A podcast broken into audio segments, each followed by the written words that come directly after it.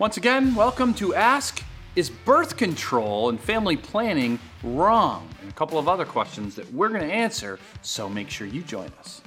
All right, welcome once again to Ask. I'm Pastor Jamie at Cornerstone Church. Always glad to have you join us. Make sure you like and share. If this is on social media, make sure you ask your questions for upcoming episodes. If you go to our website, cornerstonebv.org, and you just go to the media page, and then there's an Ask drop down. You hit that, easy form to fill out. If you have any question about the Bible or life or faith, as we will see today, um, there's just lots of questions that we have, and if you have, it, most likely other people do too. So the first is is uh, one we've had before, but it's a really good question to address again, and that is, what does God, the Bible, say about birth control or family planning? Would it be wrong for a married couple to take measures such as the pill, condoms, or even a vasectomy, etc.?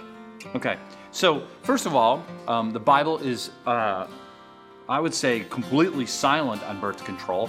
And the main reason for that is it did not exist, at least the way we would look at birth control. So it doesn't talk about it. Um, the Bible does clearly talk about families and children, that children are gifts from God, that children are um, to, to perpetuate the earth, right? That's one of God's commands. And, and that's how you do that. You, you have children, you raise them in the Lord. And this is a good and right uh, thing for us to do. Um, I don't think it's a mandate for everyone. As Paul says, in some cases, singleness is uh, a, a, gift from God. You obviously are not to have children if you're single. I wouldn't think. I mean, I guess you could maybe adopt one, um, but that's right. So you're you're so it's certainly not the, the case in that situation. Or um, some are barren, meaning that God does not. Um, make it possible for you to have kids, right? So that doesn't mean you're some kind of second class citizen.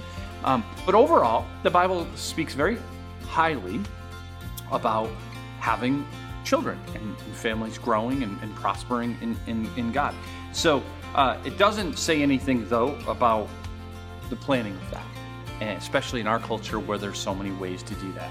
Um, the only place uh, that we find anything like that is kind of a, a strange place where um, two sons of Judah in the Old Testament, um, one dies. Uh, his name is Ur and he was married to his wife named Tamar.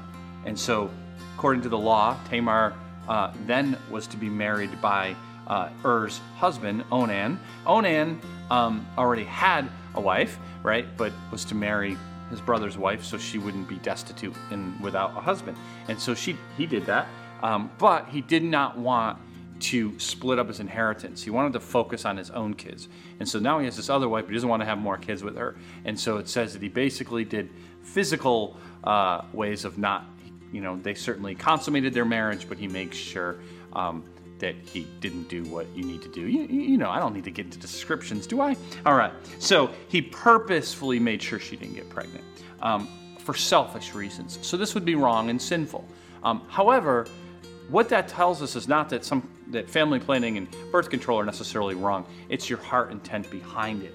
And so each case you have to, and I know a lot of you like black and white answers, but sometimes there really is this gray area when it's not clearly laid out in scripture, and you have to look behind the decision and say why the decision. And there could be good and right reasons um, for a young married couple who's not ready to have kids yet but plan to, or um, you already have children and, and, you believe for your family and your condition for lots of reasons this is it. Um, it might be for health reasons. Um, you no longer want to have any, any children. Whatever that might be, you have to ask what is the reason and purpose behind it. Um, and, and from there, you, you can then decide if it's wrong or not wrong. Now, keep in mind, you should research birth control because there are uh, lots of them, most of them I would say that are like the pill or other forms, not condoms certainly, but the rest of them, uh, a lot of them have sort of a last defense measure that is truly actually abortion.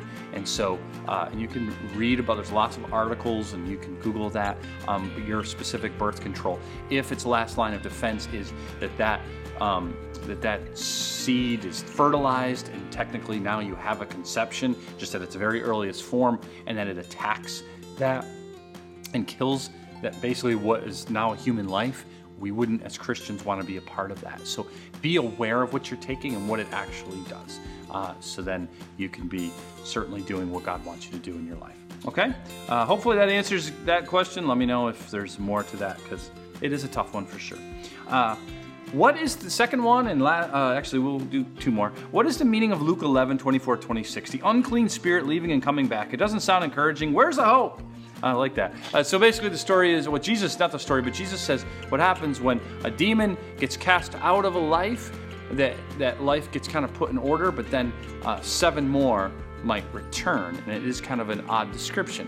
What he's saying there is that you might drive a demon out of your life and, and put it in order, meaning no longer are you demonically influenced or oppressed or possessed. But if you do not trust, believe on Christ, and receive the Holy Spirit, you're really just opening yourself up for even worse in the future. Okay? So, the, it's a two pronged process to get rid of the demonic forces in your life and trust Christ because if the Holy Spirit's in you, they can't come back. And that's what Jesus was trying to teach there is that there's more than just getting rid of the evil influence, there's the good in, in, in trusting in who Jesus is. Okay? That's what I think he was, he was saying there.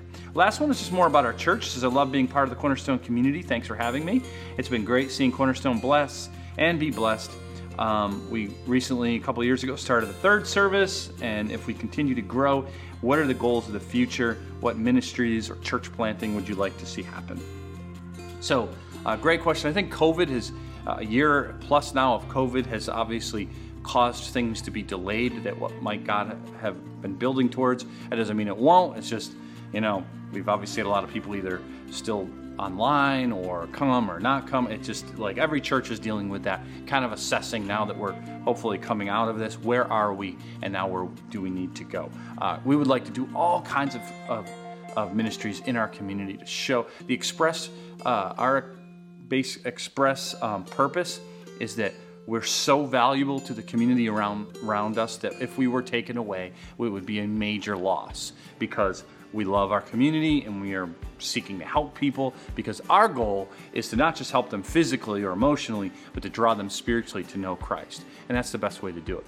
So that's that's our hope for sure for sure. As far as church planting, yes, we would love and we talk often about somehow getting either whether it's partnering with other part turn partnering with other churches or ourselves planting a church, whether in our community or somewhere across the, the globe, you know, wherever God might lead us, hopefully even both. Um, there's also other opportunities um, that are not just strictly church planting, meaning creating a church from scratch, but church adopting is something that we've we've done a little bit of, but we would love to do more if God would lead us to where and, and who. But what church adopting is, it's really just a struggling church that might be really hurting or doors are closing, but they got good bones to it, right? They got some good people who really still want um, to, to have a church and be viable we could adopt the church and help them grow and, and help them um, financially and help them with leadership and things that they need to. So it's sort of like church planting, but it's more uh, taking a church that already exists and helping them flourish. So that'd be church adoption.